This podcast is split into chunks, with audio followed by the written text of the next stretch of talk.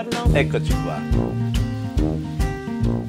Oggi parliamo di stitichezza. Seguite fino all'ultimo questo filmato e saprete cosa fare quando il bambino fa fatica a fare la cacca e saprete anche quali errori evitare e quali rimedi adottare. Ricordatevi di iscrivervi a questo canale, di mettere il like se vi è piaciuto, speriamo di sì, e di eh, cliccare sulla campanellina. Allora, veniamo a noi. Eh, Cosa vuol dire stitichezza? Beh, stitichezza chiaramente non è un termine medico, noi diciamo stipsi, ma insomma sì. è la stessa cosa. Vuol dire quando un bambino fa la cacca troppo dura o quando la fa troppo di rado. Quanto è normale far la cacca? Da tre volte al giorno a una volta ogni tre giorni. Un bambino che si scarica una volta alla settimana, anche se apparentemente non fa fatica, tuttavia dal nostro punto di vista è stitico. Come pure è stitico un bambino che fa la cacca dura come le capre, che fa le palline, che fa molta fatica tutte le volte che si scarica, che sanguina quando, quando si scarica perché si fa il taglietto. Tutta questa categoria di sintomi per noi definisce la stipsi o stitichezza. Eh, dobbiamo anche ricordare un, altro evento che può succedere, cioè quando il bambino perde cacca liquida dalle mutande. Eh, vedete che le mutandine sono sporche, però se noi chiediamo alla mamma eh, ma si scarica, sì sì, tutti i giorni succede, quindi non è stitico e an- anzi la cacca è liquida, quindi non è stitico. In realtà è perché lui ha un tappo, ha un tappo di cacca molto dura e quindi la cacca che esce, che arriva dall'alto attraverso le pareti, diciamo, passa liquida e il bambino non se ne accorge nemmeno, ma questo è un grande sintomo di stitichezza. Noi in medicina la chiamiamo encopresi. Comunque sia, quando il bambino ha tutti i giorni le mutande sporche eh, di cacca liquida, attenzione perché secondo noi ci può essere una stitichezza eh, sotto. Certo, se vogliamo è un po' il, la situazione del non ce la fa a tenerla. Mm. Ok, il bambino cerca di trattenere, trattiene, si fa come un tappone, ma un po' gli scappa, qualche cosa scappa via e questo che scappa via viene preso come il bambino ha le perdite, ha la diarrea e invece paradossalmente è proprio il contrario. Quali sono i momenti a rischio, diciamo, nelle fasi di crescita del bambino in cui si instaura più facilmente la stitichezza? Allora, se noi consideriamo il neonato, potrebbe essere una causa di stitichezza il passaggio dal latte materno al latte formulato se la mamma non ha più latte. Beh, sempre nel neonato c'è anche il fatto che mangi poco, ma francamente certo. questo dà certo. anche altri segnali. Comunque, fra i vari segnali c'è che non si scarica abbastanza, si capisce. Vero. L'altro momento di solito critico è quello quando si inizia l'alimentazione complementare, cioè quando il bambino oltre al latte inizia il cosiddetto svezzamento, può succedere che cambiando alimentazione cambi la consistenza delle feci, la frequenza di evacuazione, eccetera, eccetera. E poi, secondo me, il più critico nei primi anni di vita è quando il bambino deve togliere il pannolino, perché lì eh, diciamo, sono più fattori anche psicologici che certo. entrano in gioco per cui il bambino cerca di trattenere la cacca e più la trattiene più questa diventa dura perché sta di più, diciamo, dove non deve stare. Dedicheremo una puntata alla faccenda del come togliere il pannolino senza troppi stress, ma in questo caso, riguardo alla stitichezza, dobbiamo immaginare che il bambino si senta come la prima volta che noi abbiamo guidato una macchina, cioè terrorizzato, non ce la farò mai, questa roba qui non è alla mia portata. L'incoraggiamento e la regolarità superano tutto, ma insomma ci ritorniamo su questa cosa. Però è anche vero che il momento del togliere il pannolino è uno dei momenti critici critici per l'inizio di una stitichezza in un bambino che non ne ha mai avuta.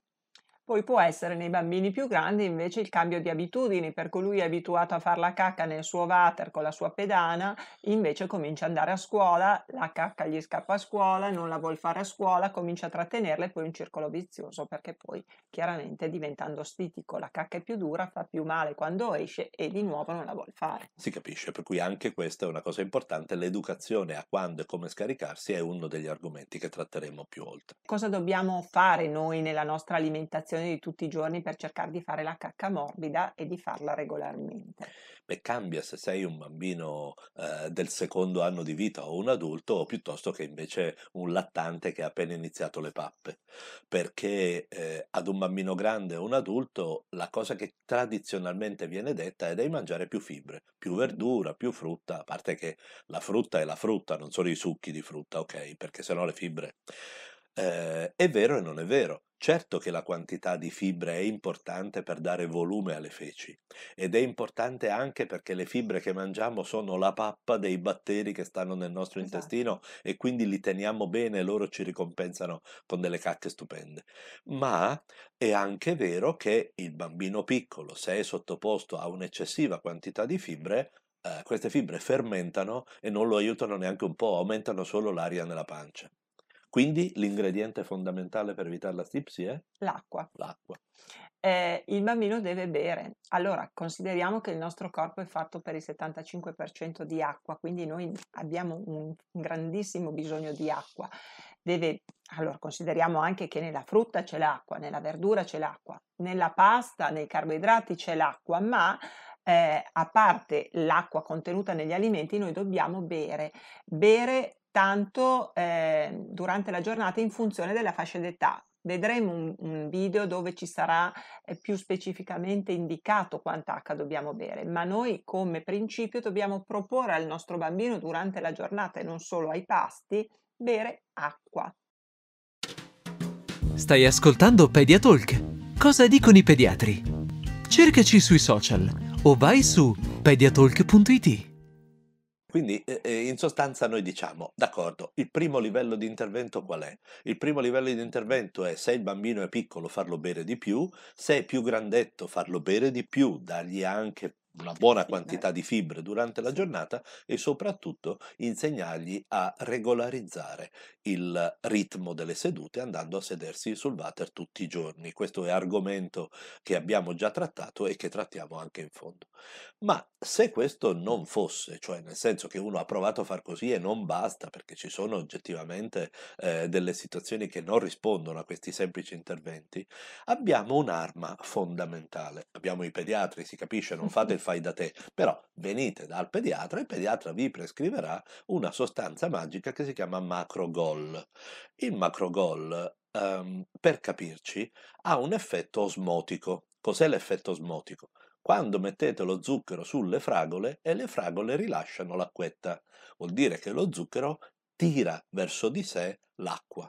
Allora immaginate questa sostanza nell'intestino, che non è uno zucchero, intendiamoci, è una sostanza sintetica, ma, ma, ma, ma va bene, e questa sostanza richiama acqua, quindi trattiene acqua nell'intestino e quindi alla fine le feci sono più bagnate, d'accordo?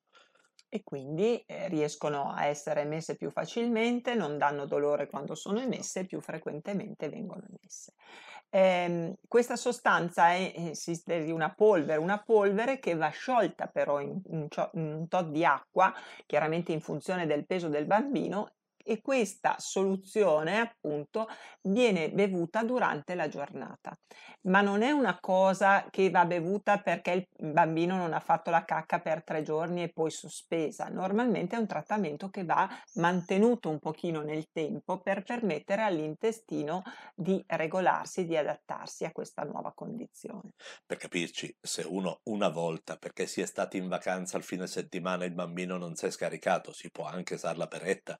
Eh, certo. è un metodo che noi non raccomandiamo nelle situazioni croniche perché non si può ogni tre giorni sottoporre il bambino a una peretta evacuativa, ma la volta eccezionale che succede può essere di aiuto anche quello se il bambino è regolare. Se invece noi parliamo dei bambini regolarmente stitici, allora in questi bambini la quantità di macrogol che viene data può avere due significati. Uno, se c'è il tappo, è una esatto. in quantità importante, ripeto, ve la darà il pediatra, una quantità importante da fare il primo o secondo giorno in modo da liberare via l'ostacolo. Poi invece c'è il criterio del mantenimento, e cioè ne va dato un po' tutti i giorni e questo po' tutti i giorni serve ad abituarlo a scaricare senza dolore.